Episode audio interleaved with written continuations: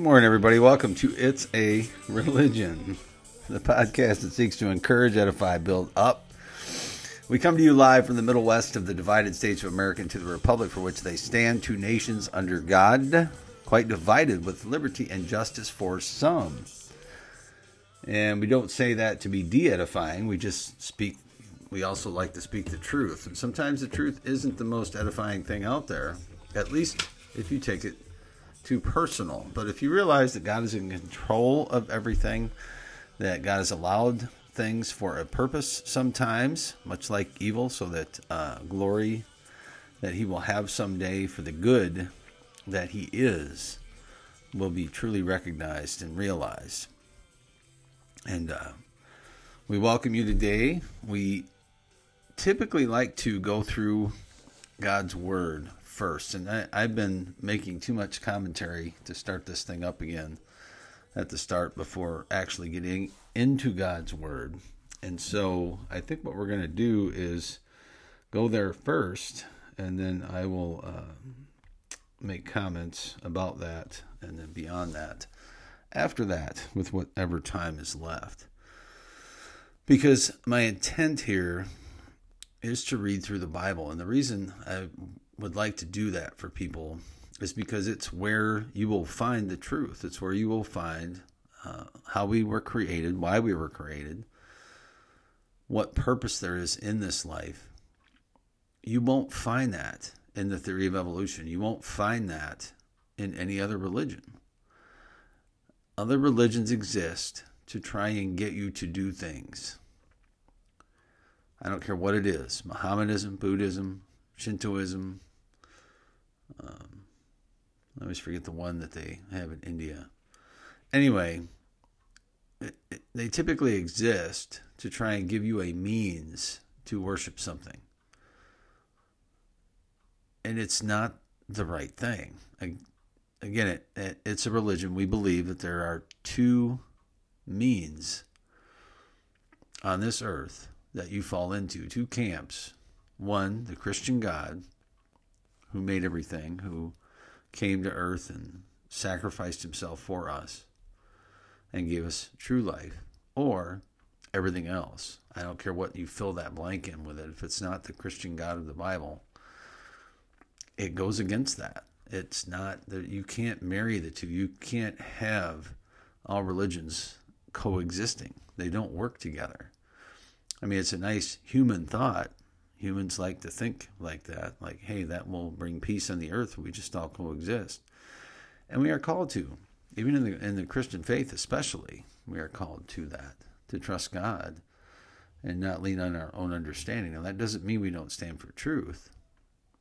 We don't say oh it's okay for two men to get married. No god says that's a sin just like any other sin. And there's a lot of them that men like to get into.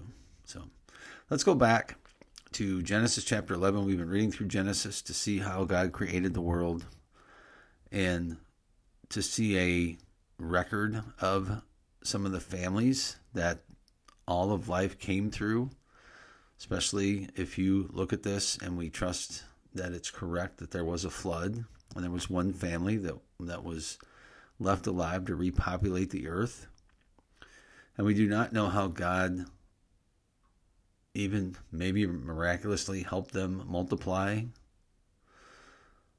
after the flood. But we do know that those folks lived a lot longer than those folks after them by the time you get to the story of Abraham, which we'll get to here soon. But in chapter 11, it says this Now the whole earth had one language and the same words. And as the people migrated from the east, they found a plain in the land of Shinar and settled there. And they said to one another, Come, let us make bricks and burn them thoroughly. And they had brick for stone and bitumen for mortar. And they said, Come, let us build ourselves a city and a tower with its top in the heavens. And let us make a name for ourselves, lest we be dispersed over the face of the whole earth. And the Lord came down to see the city and the tower that the children of man had built. And the Lord said, Behold, they are one people, and they all have one language, and this is only the beginning of what they will do, and nothing that they propose to do will now be impossible for them. Come, let us go down and confuse their language so that they may not, excuse me, understand one another's speech. So the Lord dispersed them from there over the face of the earth, and they left off building the city. Therefore, its name was called Babel, because there the Lord confused the language of all the earth. And from there the Lord dispersed them over all the face of the earth. So that's how we got all the different people groups originally. That's how we have people over in China and um, in Europe, in Scandinavia, in Africa, in South America. At least the start of it. Now, people have been migrating around the land masses of this earth since that time. And if we look at this being about 4,000 years ago, you know, that can happen in 4,000 years. I moved, for instance, let's see, since 2006, I think we've moved at least a dozen times. So don't tell me it can't be done. But, folks, the biggest thing, the biggest takeaway from this is it makes sense. This makes sense. If we are truly one race, we're one human race, and that you can't argue that people are all made of the same genome, the same system, the same programming.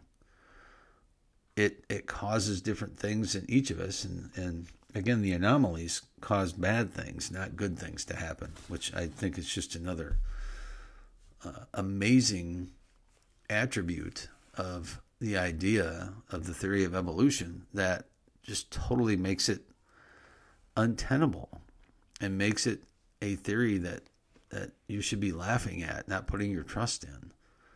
Because it's a joke. It is an absolute joke.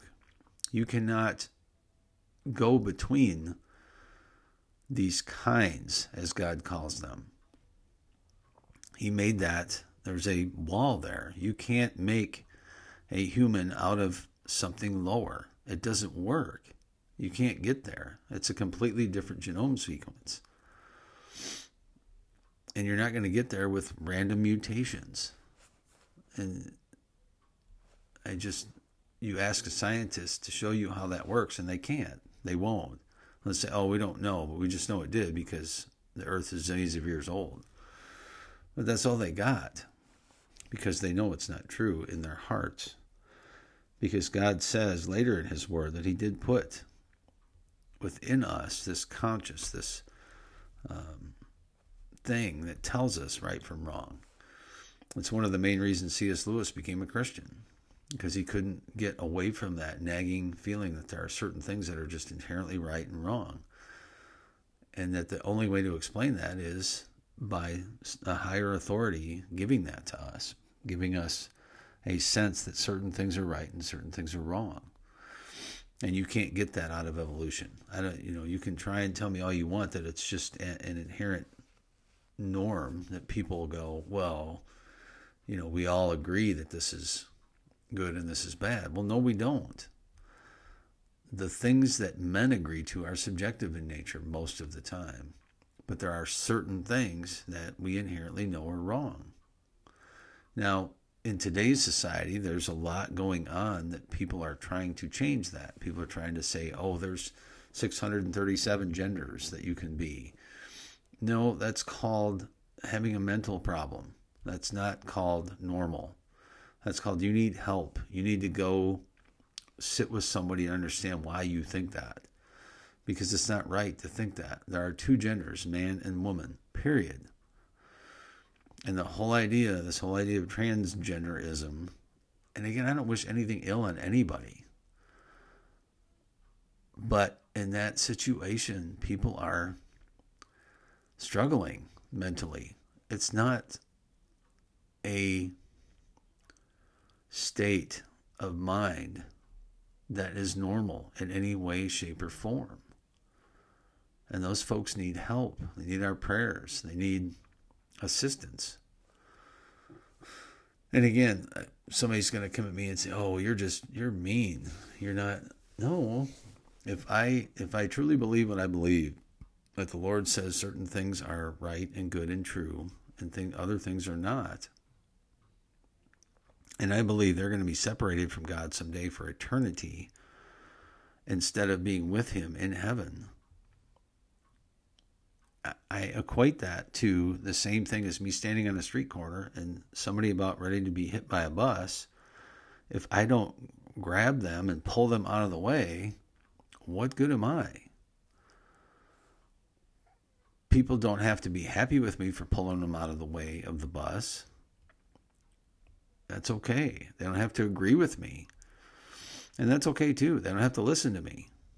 They can turn me off. And if they take offense to what I say, I'm sorry. I don't mean it to be offensive. But you don't have to listen. Just don't listen. And we've lost that in our society today. We're, we're instead of being unoffendable, we become a society who doesn't want to be offended, who won't accept being offended. And especially on the left, you know, people, Christians, don't typically fight back on this type of stuff. I get offended all the time, but I don't try and tell people, well, you can't say that. No, I'll just speak the truth to it and say, no, you know what, you're not right. The truth is this, because that's what God's word says. That's the only way to have objective truth is if you put your faith and trust in something like that. In God's word, in this case, because that's really where you find objective truth. It isn't found anywhere else. It certainly isn't found in the theory of evolution. So, but here we have the story of Babel, and we have a written record of how God dispersed people. He told them, "Fill the earth, multiply," and yet they didn't. They congregated around one point, one place, and God said, "You know what? No. Just like later, He's going to disperse the Christians to go out and teach by using something bad, Roman persecution, to get them to move." Here he says, I'm going to confuse their language. And that's where all the languages came from. And again, evolution does not explain that, how we got so many different languages. And I still challenge anybody in evolution to say, why do you need male and female? If, if you were able to get to a new quote unquote species through these random mutations, why do you need a male and female then to reproduce? You shouldn't need one. I mean, that's that to me is a basic argument against evolution that just blows it out of the water right there. But people are still going to put their faith and trust in it. Why? Because they don't want to want to submit to a holy God. They don't want to have objective truth. They want to follow their own subjective truth because it, people are happy in their own sin. They don't want to be coddled down or weighed down with uh, the things of God that that say there's things that they shouldn't be doing. They don't want to be made to feel guilty. Nobody likes feeling guilty, so I get that. But in the end, you will come to account for what you did in this life. And uh, I hope you put your faith and trust in the Lord God Almighty and the history that He gave us and taught us through His Word. Lord God Almighty, thank you for today. I pray that you are worshiped all over this nation and all over this world today by folks who love you and put their trust and faith in you and your Word, and who don't subscribe to theories of evolution and other things, Lord. So thank you for giving us life and for giving us hope of something even better to come. We love you and praise you and worship you in Jesus' name. Thanks for stopping by, everybody. We'll uh, talk to you tomorrow.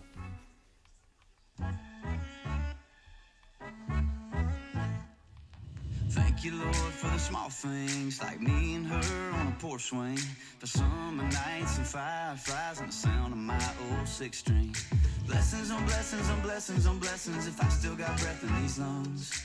And that's all I need to get down on my knees and be thankful for all that he's done. For my mama, for my friends, for your love.